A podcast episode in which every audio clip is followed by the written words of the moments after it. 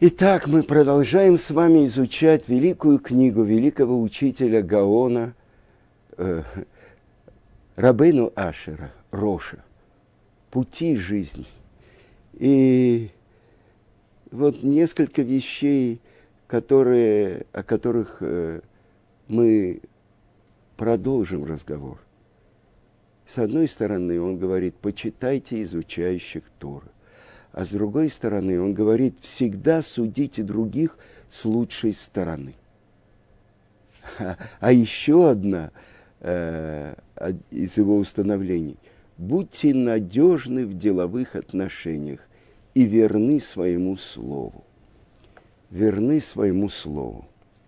Мы с вами говорили про то, что как Творец ведет еврейский народ, как после того, как Он выводит нас из Египта и выкупает нас из дома рабства, когда мы поднимаемся после рассечения моря на уровень, когда мы сказали и поверили в Творца и в Муше, его раба. Когда мы увидели то наказание, которое получают вчерашние наши надсмотрщики, убийцы, эсэсовцы, египтяне.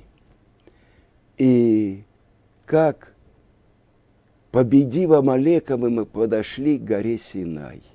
И там Творец реализовал замысел мира. Ведь э, то, что мы цитировали неоднократно, то, что говорит Раши, ради чего сотворен мир, Б решит, Бишвили решит, ради двух начал сотворен мир, ради того, что в мире открылась Тора, которая называется начало его путей, и ради того, чтобы появился народ, который добровольно примет на себя его царскую власть другими словами, реализует Тору. И это начало его посевов. Это мы с вами. И то, что произошло у горы Синай, то, что мы с вами говорили на предыдущих уроках, как дважды отлетели наши души у горы Синай. И как это особенное имя Авая – было высечено на скрижалях наших сердец. И тогда, если бы мы удержались на этом уровне, то наш учитель Моше ввел бы нас в землю Израиля, он бы возглавил строительство храма, постоянного храма на центре Иерусалима, на храмовой горе, на горе Море, и тогда никогда никакой народ не мог бы разрушить храм и отправить нас в изгнание. Но я задам вопрос, сколько дней продлилось это особенное состояние еврейского народа после того, как в сердце каждого еврея было высечено это четырехбуквенное имя Творца Авая. Ведь мы все поднялись на уровень пророков у горы Синай, видели слышимое и слышали видимое. Но больше того, дурное начало вышло из наших сердец, и ангел смерти не властвовал над нами. Но давайте вспомнить, ведь тот первый Адам, первый человек, которого сотворил – Творец, мужчины и женщины, сделанную их, то, что открывает нам трактат Санедрин, Адам был сотворен двуполым, и он был настолько духовное творение, что он пронизывал все миры и только касался материального мира. Но после того, как он поел от плодов дерева познания добра и зла, эцдат – то вера, Творец опустил свою руку на его голову и опустил его на 14 ступень Так говорят наши святые книги, и он полностью опустился в материальный мир, в мир, в котором мы родились, в котором мы живем, мир, в котором добро и зло, свет и тьма полностью перемешаны. Но сколько дней мы, народ, получивший Тору, поднялись на уровень первого человека до греха. Народ ангелов. Ну разве возможно, чтобы в нашем мире существовал народ ангелов? И это продлилось только 39 дней. Когда седьмого Сивана, на следующий день, после дарования Торы, Моше Рабейну говорит евреям, я поднимаюсь на гору Синай, иду к Творцу на сорок дней, а через сорок дней я принесу вам скрижали завета, в которых были заключены все основы Торы, и письменное, и устное. Человек мог читать эти десять заповедей и знать всю Тору. И вот то, что написано в Мидраше. 16-го Тамуза по подсчету евреев наступает этот день, когда в середине дня Муше должен спуститься. Но когда к полудню Муше не спускается – евреи подумали, что в этот день он не вернется, потому что, потому что на гору он поднялся ранним утром. По их расчетам 40 дней прошли, так как они включили день подъема Моше на гору Синай. А уже по дороге на гору Синай, в Маре, мы получили закон о субботе, а суббота – наступает вечером, как это было по первому отсчету Творца. Вспомним, когда Творец перечисляет сотворение мира, и был вечер, и было утро, день один, день второй, третий и так далее. А только после потопа Творец говорит, дни и ночи уже не изменится. Изменился – сам порядок отсчета времени. Но в Маре мы вернулись к этому первоначальному отсчету. Сначала ночь, а потом день. И вот, если он ушел седьмого Сивана, то вернуться он должен был 16-го Тамуза. А на самом деле он должен был вернуться 17-го Тамуза. И когда мы почувствовали, что мы находимся посередине страшной, огромной пустыни, в которой обещ... об... Об... обитают змеи, скорпионы, хищные звери, без нашего великого вождя. И тут явился евреем Сатан. И он спросил, ну где ваш учитель Моше? Он на небе, ответили евреи. Но полдень уже миновал, Странная, согласитесь, задержка. С начал запутывать евреев сатан. Так что считайте, ваш учитель Моше умер. Но евреи не обратили внимания на его насмешки. И тут он показал им видение, образ носилок, на которых мертвый Моше все увидели труп Муше, который висел между небом и землей. А видение было настолько четким, что на него можно было указать пальцем. То есть евреи поняли, что Моше полностью оставил материальный мир и превратился в духовное со- создание. И увидев это ложное пророчество евреи оказались в сложном положении. Они видели ясно мертвого Маше, но они должны были отвергнуть это ложное пророчество. А толпа, сброд народов, который присоединился к евреям, Эреврав. Они быстро сдались перед сатаном. Они потребовали изменения своего статуса. Я хочу прочитать вам то, что об этом говорит мой учитель Равицкак Зильбер. В отсутствие Моше толпа египтян, Эреврав, вышедшая из Египта вместе с евреями, начала кричать, что надо сделать зримый образ. И они сделали золотого тельца.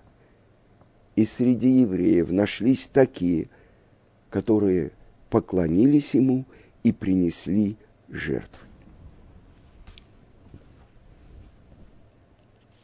Сначала они подошли к Хуру, сыну Мирьям, и потребовали зримый образ. И что же сказал им Хур? Вы заслуживаете сурового наказания за это требование. Это ваша благодарность за все чудеса, которые Творец совершил для вас. Мы должны ждать Моше. И в этот момент Эреврав забили его камнями. А после этого они взяли его труп и принесли к Аарону. Дай нам зримого вождя, потому что мы не знаем, что с этим человеком с Моше. То есть они потребовали, чтобы было некое изображение, на котором пребывала бы шкина, как на Моше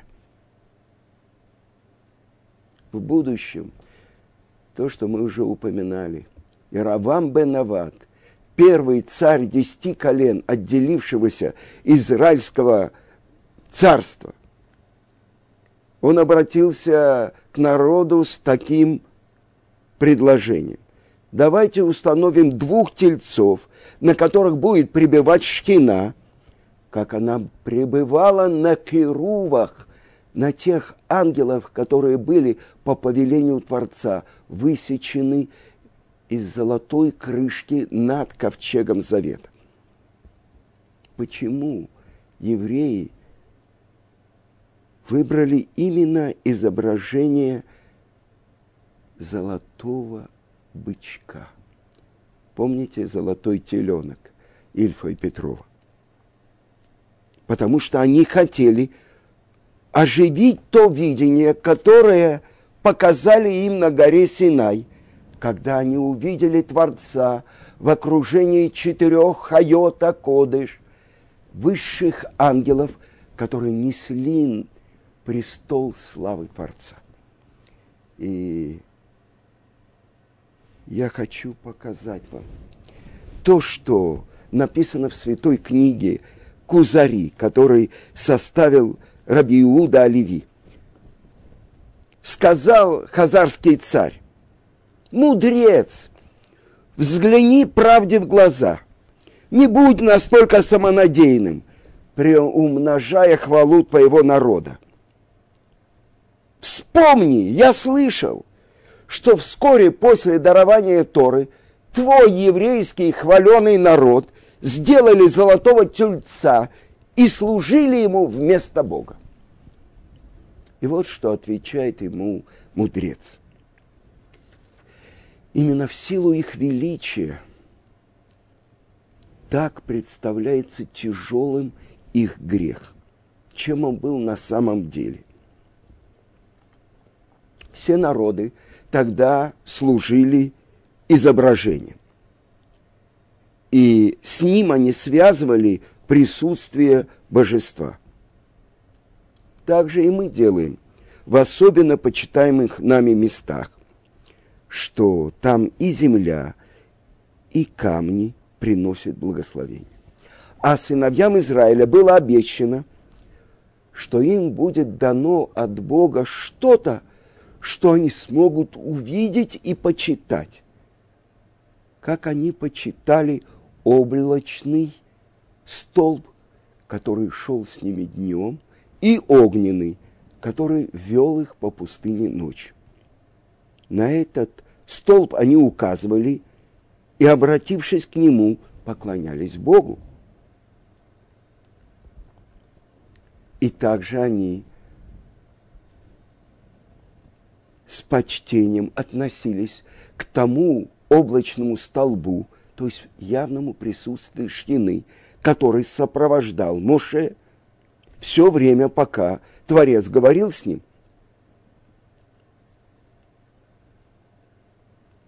Когда услышал народ десять речений, и Муше поднялся на гору и ждал, чтобы получить скрижали завета. Люди остались ждать спуска Моше с горы в том виде, в котором они были. Они не сменили своих одежд, украшений, как они были во время празднования в день откровения на горе Синай. И они считали минуты, когда спустится Муше. А он задержался на 40 дней, а ведь он не запасся ни провизией, ни, ни водой, и не простился с ними, как будто собирается вернуться в тот же день. И тогда дурные мысли овладели частью этого огромного количества людей. И эта масса народа тоже делилась на группы. Появились разные домыслы – и некоторые почувствовали потребность сделать объект для служения, не отрицая божественность того, кто вывел их из земли египетской. Но этот объект им был нужен, чтобы они могли показать на него, рассказывая о чудесах Бога. Так же сделали евреи когда они увидели ковчег завета, они говорили, божественное присутствие находится так. Но их грех состоял в том, что они изготовили изображение, им, которым им было запрещено, и они приписывали божественные качества, вещи, сделанные их, ими, их руками, без повеления Бога. И этот грех не был полным отказом слушаться того, кто вывел их из Египта, а только нарушением некоторых их его постановлений. Потому что Творец запретил делать изображения, а они сделали изображение. То есть, по мнению Равьеуда Оливи, автора Кузари, и Ибн Эзры, евреи вообще не занимались идолопоклонством и не наделяли золотого тельца самостоятельной силой. Они хотели сделать что-то осязаемое, вроде синагоги, ешивы, чтобы с помощью этого объекта еще больше направить свои сердца к Отцу, который на небесах. Но вот этот сброд египтян, Эреврав, они извратили свой путь. Не сказано, извратился твой народ,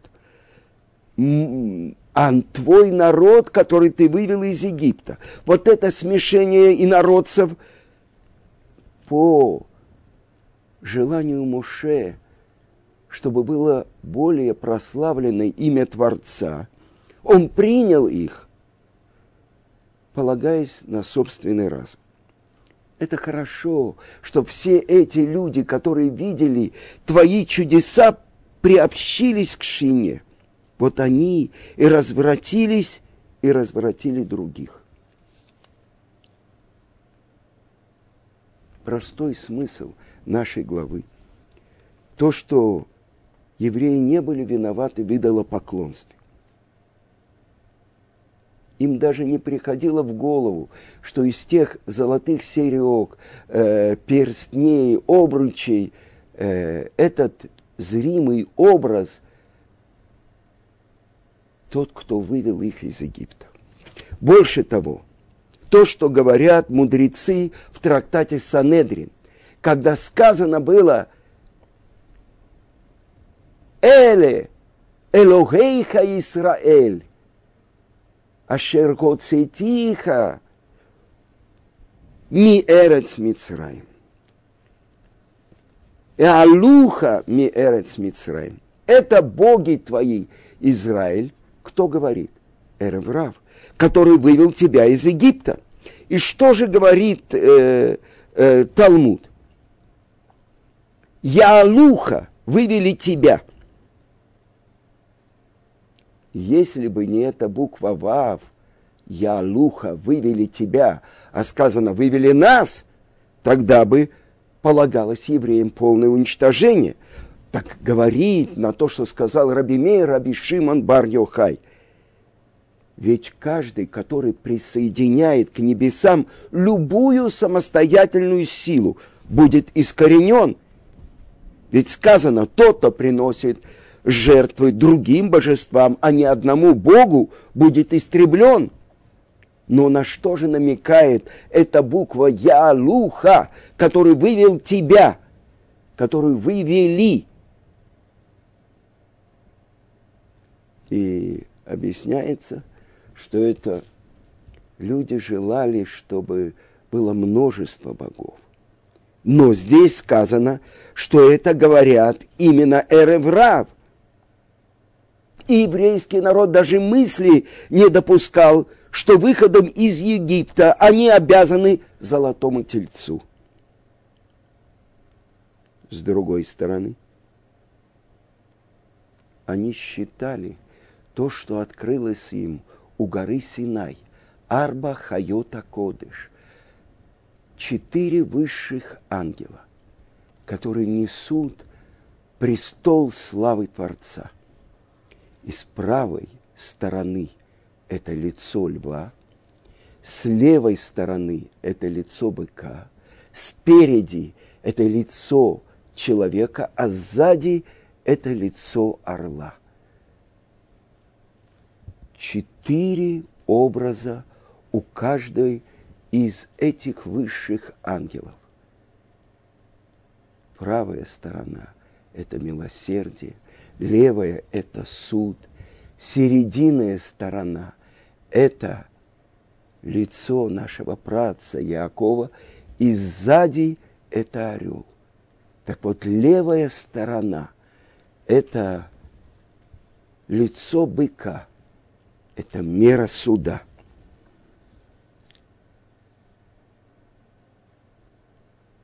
Казалось бы, могло показаться, что две силы властвуют в мире сила милосердия и сила суда.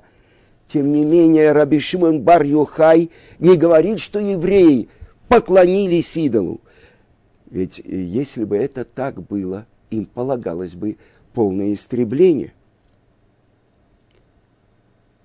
Он объясняет, что евреи пожелали, что было множество богов, множество божеств а каждый, который создает для поклонения новую основу, считая ее корневой, ему полагается уничтожение, искоренение.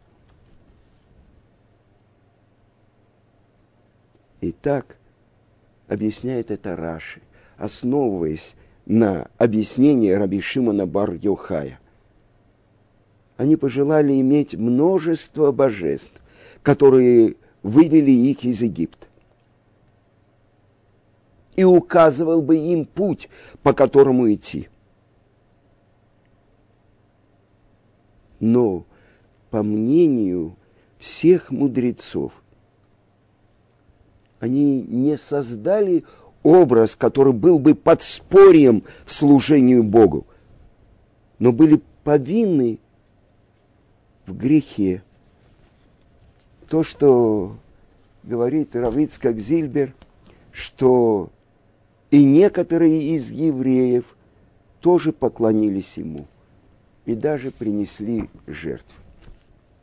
И тогда Творец говорит Моше, иди спустись развратился твой народ, который ты вывел из Египта. После убийства Хура перед Аароном стоит вопрос. Если евреи убьют пророка и Коина, у них не будет исправления. А что он говорит? Праздник во имя Творца завтра. Он ждет Муше. Он хочет затянуть время. Принесите мне золото из украшений ваших жен и дочерей.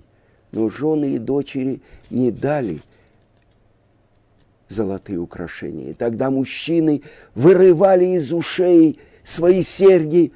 Такая страсть обуяла их. Задается вопрос, сколько золота было в том тельце – Рабитанхум Барханилай говорит,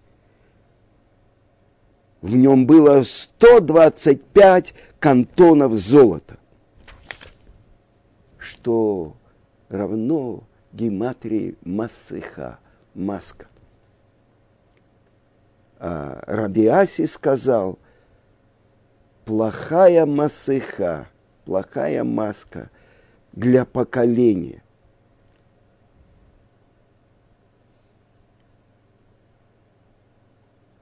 Но Рамбан и Рабейну Бейхая говорят, что евреи не служили идолам.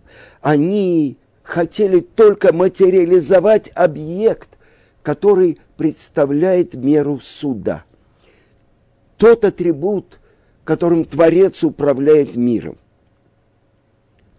Для того, что как Творец ведет еврейский народ по пустыне. То есть именно тот образ Хая Акодыш, высшего ангела, который несет божественную колесницу, которая отражает небесную меру суда. Поэтому и тельца они сделали именно из золота, который выражает меру суда.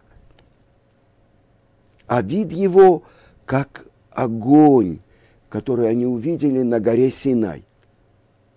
И, несомненно, Аарон не хотел служить ему.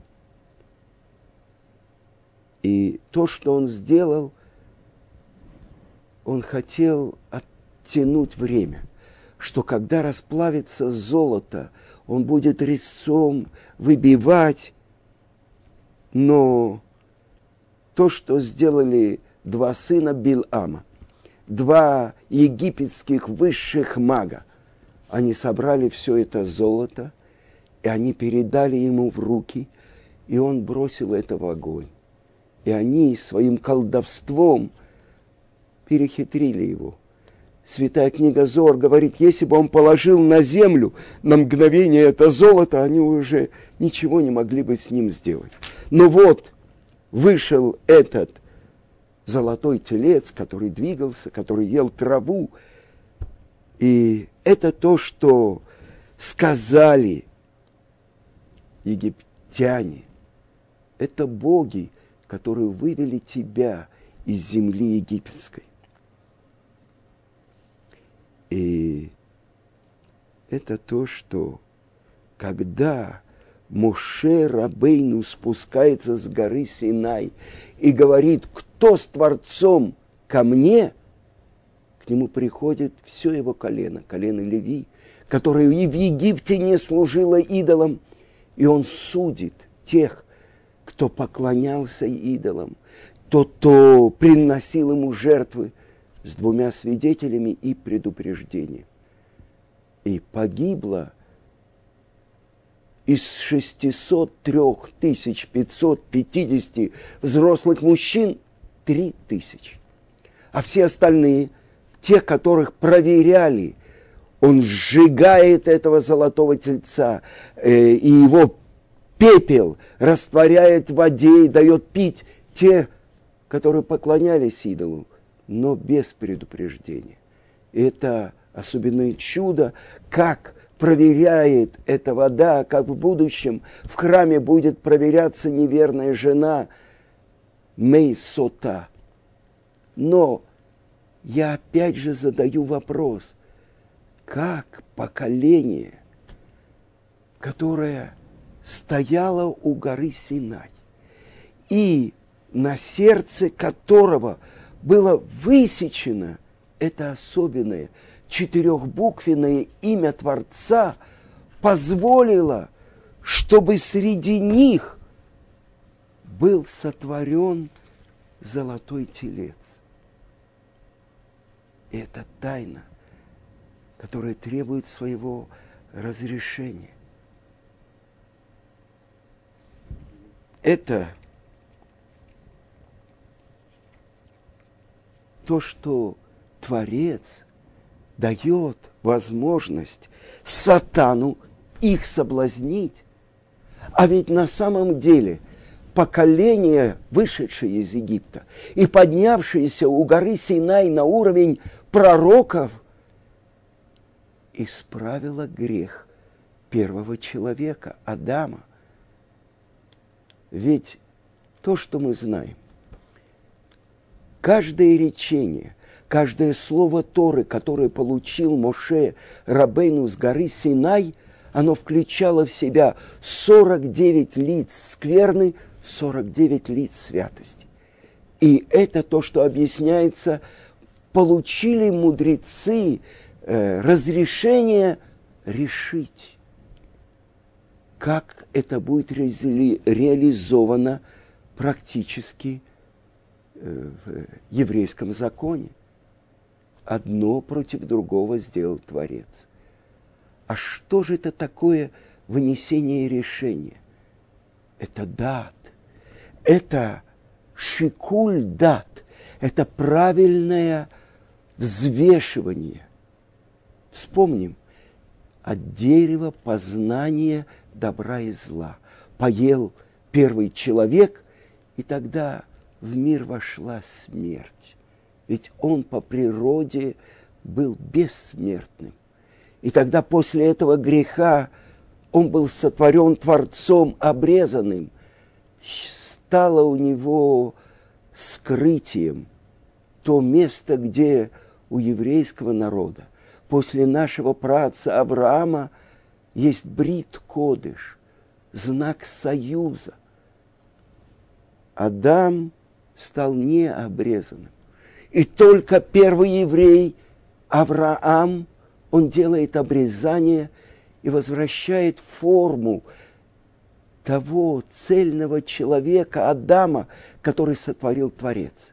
И вот сейчас еврейский народ у горы Синай поднимается на высший пик, когда дурное влечение не властвует над ним, когда ангел смерти не властвует над ним.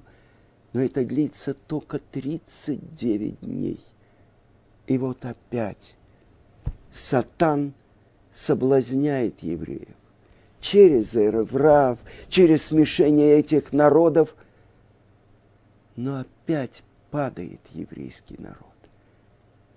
Но как это возможно? Ведь уже на наших сердцах выбито это особенное четырехбуквенное имя Творца.